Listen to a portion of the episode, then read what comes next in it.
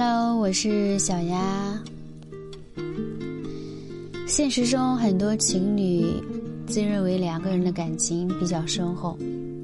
就会携手走进婚姻的殿堂，但是往往结了婚之后才发现，生活并不是只有爱情就够了，还有更多的问题等着你。小新和小伟两个人大学恋爱3年，感情很好。毕业2年后，两个人都觉得彼此都是值得自己共度一生的人，就着手准备结婚。关于结婚的一切都很顺利，远在外地的小伟父母痛快地答应了买房子和彩礼，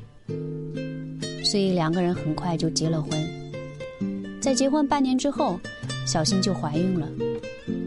夫妻两个人生活都很幸福和平静，但是一切等到小新生下孩子后就变了。因为小新生的是一个女儿，婆婆对此很不满意。产后的第2天，小新在迷迷糊糊的睡觉，就隐约听到婆婆对老公说，等小新养好了身子，你们就要开始准备怀孕2胎，要给我们家添个大胖孙子。小新听了婆婆的话很难受，私下里向老公确认，并寻求老公的安慰，但是老公却含糊其辞的希望小新能再生一个。待到小新出院之后，原本说要来照顾她坐月子的婆婆也借故不来了，让他们自己找月嫂。此时小新才后悔当时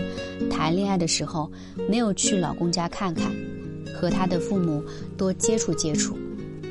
那不然可能自己就会做另外一种选择了。今天小丫就和你分享这3类家庭，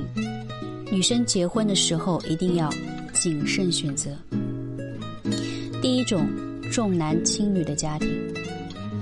受养儿防老的传统观念影响，很多老一辈都存在着重男轻女的思想，所以到了自己儿子的这一代，也更看重的是孙子，而忽视孙女。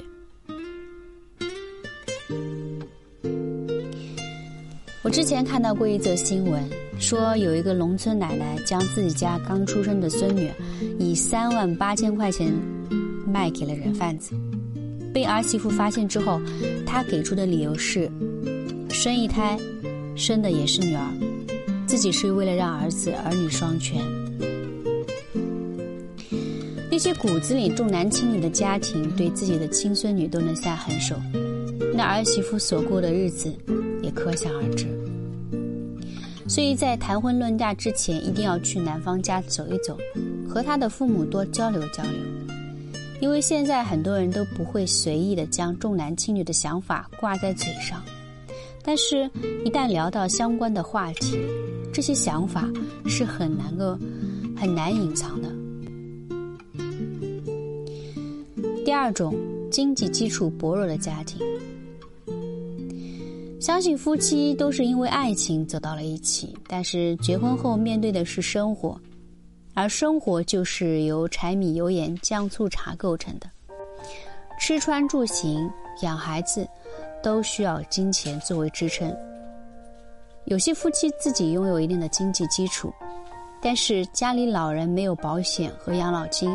也没有存款，还被伤病缠身，那这样就需要持续的贴补家用，经济压力就会非常的大，有时候还会影响到夫妻之间的感情。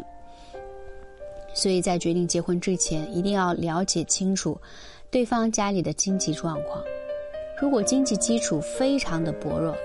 需要小两口不断的输出，那建议这个时候权衡一下能否承担这样的重任，再做出选择。